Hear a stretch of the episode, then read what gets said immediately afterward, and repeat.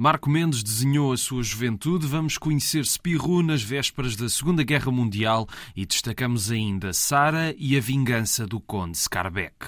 Sejam bem-vindos ao Pranchas e Balões.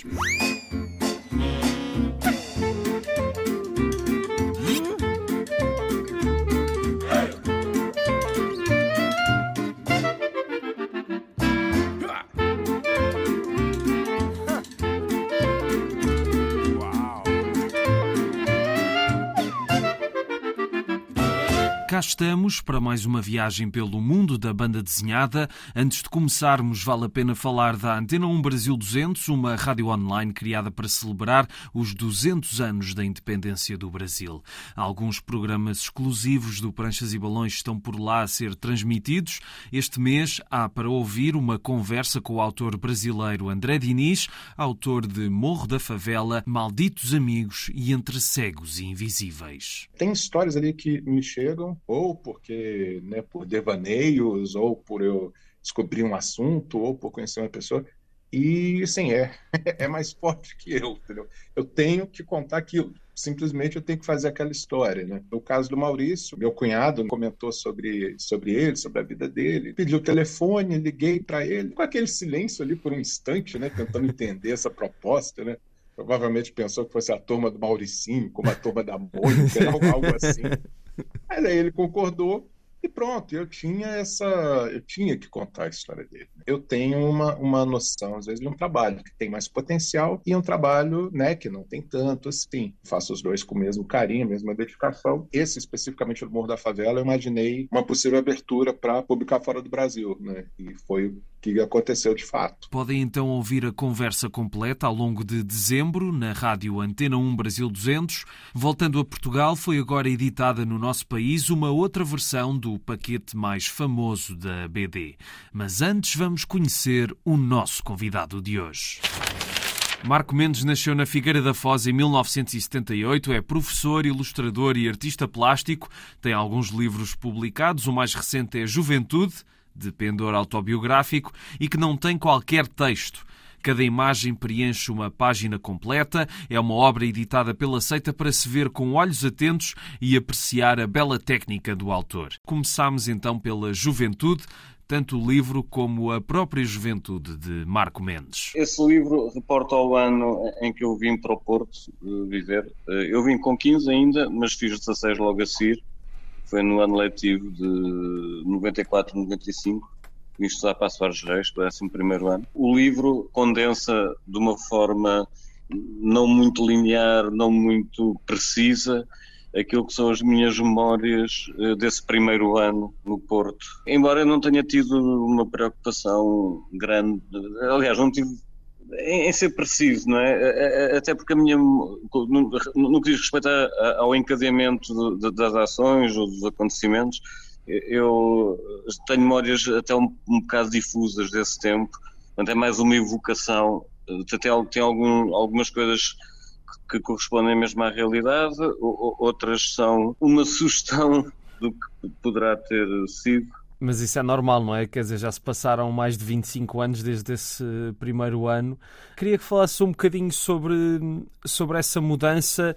O que é que te fez na altura pensar uh, a Soares dos Reis é aquele caminho que eu quero seguir? O que é que aconteceu nessa altura para que isso acontecesse? Foi algo assim um pouco aleatório, na verdade. Na Figueira da Foz, de onde eu venho, uh, de onde eu cresci, não havia na altura uh, professor para dar uh, a disciplina de oficina de artes no liceu. Já não sei exatamente por que motivo, não tinham conseguido contratar um professor ou algo assim do género.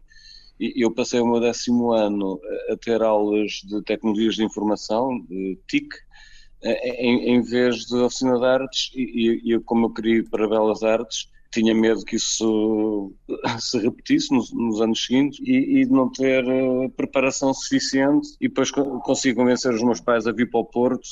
Uh, por, por, acaso na altura tive sorte porque ganhei um, um prémio de pintura que era foi um terceiro prémio mas ainda assim era um prémio nacional que era o Fidelidade.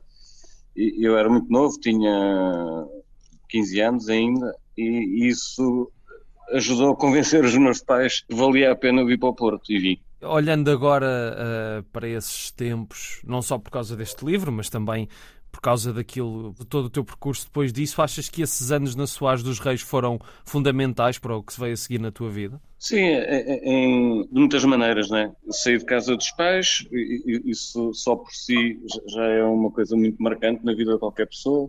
E depois o contato com a realidade artística, eh, nomeadamente quarto contemporâneo, que na Figueira eu não tinha acesso nem sequer em livros.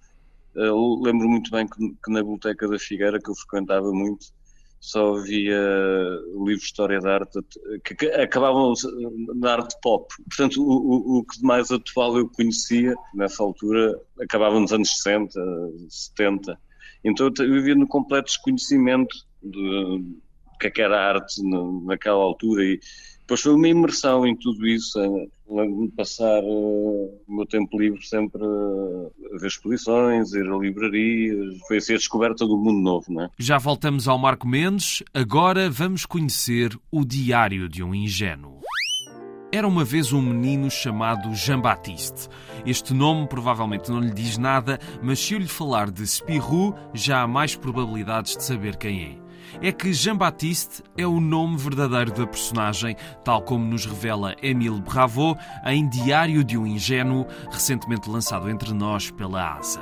Já por aqui falámos mais do que uma vez da maneira como personagens com muitas décadas têm resistido ao tempo.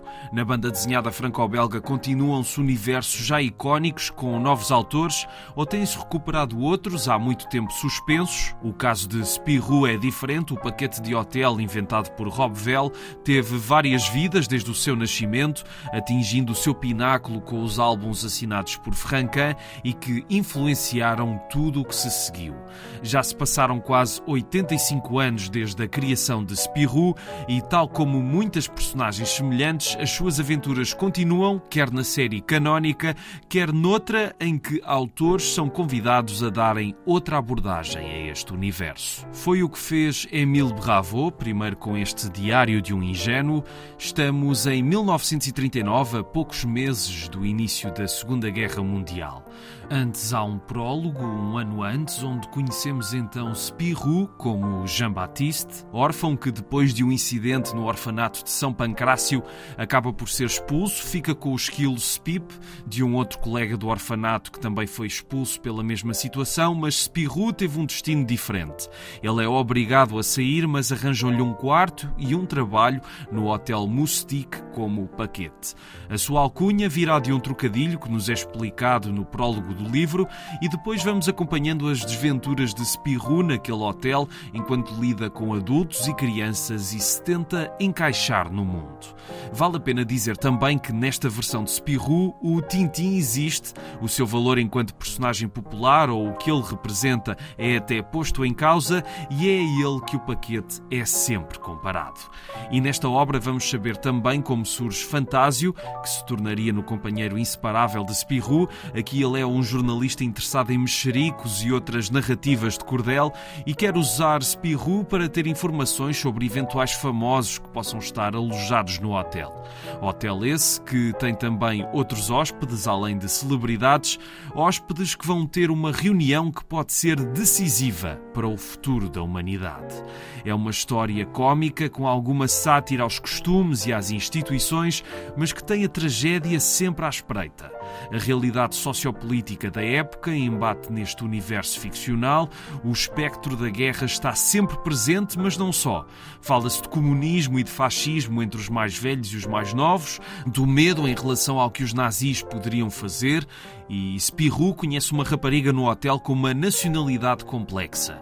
Ele achava que ela era polaca, mas ela diz-lhe que o pai é alemão e a mãe polaca e judia. Nasci em Danzig, fui criada na Ucrânia e vivo na Bélgica. Mas então, pergunta Spirou, és o quê afinal? E ela responde: Eu? Bem, sou um ser humano. Emile Bravo iniciou aqui um périplo por tempos conturbados em que Spirou vai viver de perto os efeitos da guerra. A leitura desta primeira história, deste seu primeiro espirro de autor, é um autêntico deleite para quem conhece e para quem não conhece a personagem. É claro que quem estiver minimamente familiarizado com a BD franco-belga vai apanhar alguns pormenores adicionais, mas também funciona para os leigos. É o alcance universal deste Diário de um Ingênuo que teve um impacto tão forte que Emile Bravo foi convidado a continuar e daí surgiu a tetralogia A Esperança Nunca Morre, já com a Bélgica ocupada pelos nazis e cujo primeiro volume também foi agora editado pela ASA. Hoje ainda vamos conhecer sete atiradoras furtivas, mas antes voltamos ao Marco Mendes, que nos conta mais sobre a forma como surgiu a juventude sem qualquer texto. Não sei se é mais fácil escrever um diálogo ou, ou desenhar uma sequência sem imagens, depende da inclinação do autor. Eu, eu para ti é mais fácil ou mais difícil? Para mim não se pode pôr a coisa assim em termos absolutos. Certos diálogos podem surgir naturalmente, até serem transcrições de diálogos que efetivamente aconteceram, ou, ou evocação disso. E, e, e, eu, por exemplo, quando escrevo diálogos, tento sempre que possível roubar coisas que ouço em conversas, até porque há, sobretudo quando, quando trabalhamos com, com personagens uh, reais, que, portanto, pessoas que existem mesmo, uhum. uh, quando queremos captar a voz delas e, e, a maneira como elas exprimem, se conseguirmos uh, captar, uh, registar certas coisas é, é mesmo o ideal. Isso aplica-se, às vezes até a coisas que se ouvem na rua, de desconhecidos, há, há certas coisas que é muito difícil inventar e, e, e às vezes para as coisas terem veracidade é bom ter esses apontamentos.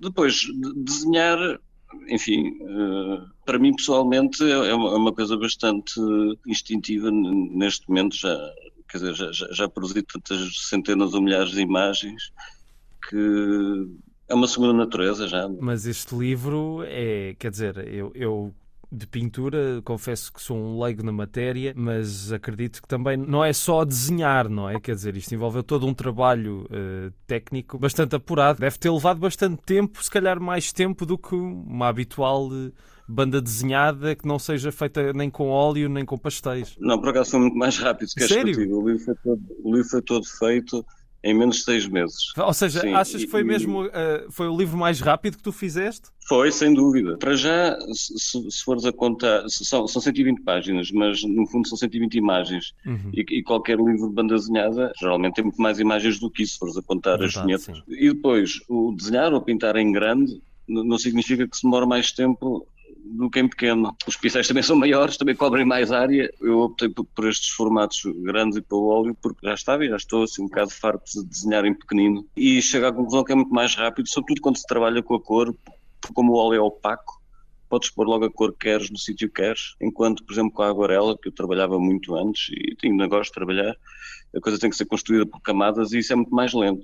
Sinto que sou muito mais rápido a fazer isto. É claro que às vezes, por vontade própria, demoro mais tempo numa pintura do que teria se eu quisesse terminar rápido. Às vezes tenho gosto em demorar-me até vários dias numa só imagem, mas isso é, é, é, é uma questão de, de escolha, não, não, tem a ver com, com ter que ser assim. Nada disso quanto maior for o espaço que tu tens para, para criar, mais à vontade te sentes, diria assim, ou não? Quando trabalhas num formato grande, por exemplo, a, a, a, capa do livro é uma tela que tem um, metro e meio. Por acaso é o, é o trabalho maior. Mas quando trabalhas nessa escala, para já trabalhas com pincéis largos, né? E vais geralmente as manchas grandes, vais as manchas pequenas, começas pelas grandes áreas e é mesmo à trincha. E é um trabalho que obriga muito a andar para trás e para a frente. Portanto, é uma coisa muito mais física, não estás ali encolhido, debruçado sobre uma mesa, estás a andar e, e estás uh, quase que a esgrimir, né? Com, sempre com o braço esticado, uh, fazer assim movimentos, uh, ora rápidos, ora lentos. É mais libertador nesse sentido do, do, corpo, não é? Do que estar sentado a fazer cabeças, retratos em cabeças de alfinete, que era o que eu, foi o que eu fiz durante anos. E ainda faço também, de vez em quando. É? Ainda voltaremos ao Marco Mendes. Agora vamos conhecer a Sara. Continuamos a falar de livros com histórias na Segunda Guerra Mundial, agora com Sara, uma BD escrita por Garth Ennis e desenhada por Steve Epting e editada pela G. Floyd. A narrativa divide-se em seis capítulos e leva-nos a 1942, durante o cerco de Leningrado, mas não acompanhamos um grupo convencional. Ele é todo composto por mulheres, são sete as atiradoras furtivas que lutam contra os nazis. A encabeçar este grupo está a protagonista, Sara, a mais perita das atiradoras, com mais mortes concretizadas e muitos segredos e fantasmas a assombrá-la. Enquanto vamos conhecendo o seu passado e como ela se tornou numa profissional, vamos acompanhando as missões deste grupo e um pouco melhor cada uma das suas colegas, todas muito diferentes ao longo de um trajeto com algumas baixas pelo meio e algumas desilusões perante a hierarquia militar e as falácias da URSS. Sara é fria, parece apenas interessada em cumprir o seu trabalho da forma mais maquinal possível. Para ela, a guerra não dá lugar a sentimentos de culpa. Diz até que a guerra é um horror em cima de outro. Dar mais importância a uns que a outros não faz sentido. É como andar em bicos de pés no inferno. Mas esta atitude esconde tragédias pessoais e as fragilidades de um mundo em conflito territorial e ideológico. No fim, depois de lidar com tantas mortes e mentiras, é difícil continuar a acreditar no ideal que lhes quiseram impor. Sara diz-nos no fim do primeiro capítulo: pela pátria é o que eu costumava dizer. Os outros ainda dizem, são todos crentes. Pela pátria. Eu lembro-me do rasgo de calor que produzia, o conforto a cada passo pelo inferno. Mas esses dias já passaram. As palavras de que preciso, não posso dizê-las. Para acompanhar a bala que não posso nunca disparar. Esta é a história de muitas pessoas, não é a primeira vez que lidamos com tragédias destas em que uma personagem acumula fantasmas e não se quer libertar deles, mas o argumento de Garth Ennis dá outra respiração a uma narrativa que poderia ser mais convencional. O cruzamento do passado e do presente da história dá-nos uma perspectiva dinâmica e que traz benefícios à imagem que vamos criando e compreendendo desta Sara. É claro que o uso da perspectiva feminina durante tanto tempo ausente das ficções da Segunda Guerra Mundial é outro dos pontos a reter. O desenho de Steve Epting cumpre, sendo às vezes mais genérico, mas é beneficiado pela cor de Elizabeth Brightweiser e, se poderia ter voado mais alto, está ao menos ao serviço de um bom argumento. Sara é uma outra maneira de olhar para a sobrevivência na Segunda Guerra Mundial, tema que parece inesgotável e que nos pode levar sempre a outras perspectivas inesperadas. É o que em parte nos dá esta obra, que está editada entre nós pela G. Floyd. Hoje ainda ficaremos a conhecer uma grande vingança, mas antes vamos voltar mais uma vez à conversa com o Marco Mendes. Estou a fazer outro livro, por acaso, que vou tentar acabar no ano, porque vou ter uma exposição em junho e gostava de ter um novo livro já nessa altura, mas é provável que a meio do percurso faça outro tipo de coisas assim mais curtas. Às vezes assim até naqueles momentos assim mais dócil, ou, ou, ou em reuniões ou em aulas, surgem ideias para sequências bandazinhadas ou, ou, ou aquelas tiras de, auto, de quatro quadrados, Sim. quatro vinhetas que eu costumo fazer e, e, às vezes, numa reunião, às vezes faço tipo uma bandazinhada dessas. Já tenho assim algumas acumuladas assim desse género, talvez um dia também faça publicar um, um livro assim de, desse tipo de coisas. E Há tam... sempre coisas paralelas a decorrer, não é? Sim, e também dessas tiras também já, já lançaste uma recolha delas, não foi no ano passado o Tutti Frutti? Que andou Sim, que recolheu bem, aquelas tiras que fizeste para, o, se não me engano, o Jornal Notícias. O Jornal Notícias. Foram, foram sete meses uh, diários, sem interrupções. Portanto, foram 220 páginas, mais ou menos. Imagina que te propunham fazer uma tira diária ad eterno, como na América se faz, não é? O Schultz e o Bill Watterson por aí. Tu vias-te a fazer uma coisa dessas, um a comprometer-te desta forma durante mais tempo, como por exemplo o Schultz que fez os Peanuts durante 50 anos. Não digo tanto tempo, mas verias-te a fazer mais do que sete meses esse, esse registro? Sim, sim, perfeitamente. Teria que ter algumas condições para isso poder acontecer. Alguma liberdade criativa. Tinha que receber o, o suficiente para não ter outra ocupação, porque quando eu fiz esse trabalho, não, não, é que fosse mal pago, mas estava também a dar aulas em vários sítios e, e isso tornava tudo muito mais difícil, porque às vezes chegava cansado do trabalho, ainda tinha que fazer uma banda desenhada e às vezes ainda ilustrações e caricaturas também volta e meia pedir, e isso era incrivelmente cansativo. Agora, se tivesse, só, se, se tivesse as condições ideais, era o que eu gostava mesmo de fazer, era isso. Se algum responsável de algum jornal nos estiver a ouvir, pronto, uh, espero que faça uma boa proposta para isso. Para terminar, eu costumo pedir uh, a quem vem ao programa para deixar sugestões de livros, pode ou não ser de banda desenhada, coisas que te tenham marcado, coisas recentes que tenhas lido e que tenham inspirado, enfim, eh, estás à vontade para deixar as sugestões que quiseres. Aqui há, há umas semanas morreu um dos meus autores preferidos, eh, o Raymond Briggs, eh, inglês, já, já, muito idoso, já quase com 90 anos, e eu, eu tenho quase a obra dele toda que, que costumo revisitar e sugeria que lessem os livros dele basicamente desde os mais conhecidos, como o Father Christmas e o Snowman, até assim coisas mais uh, pessoais, se calhar, como Italian Ernest, que é uma novela gráfica sobre os pais dele. E que deu origem a um belo uh, filme também. Ah, olha, isso não sabia. É, foi há.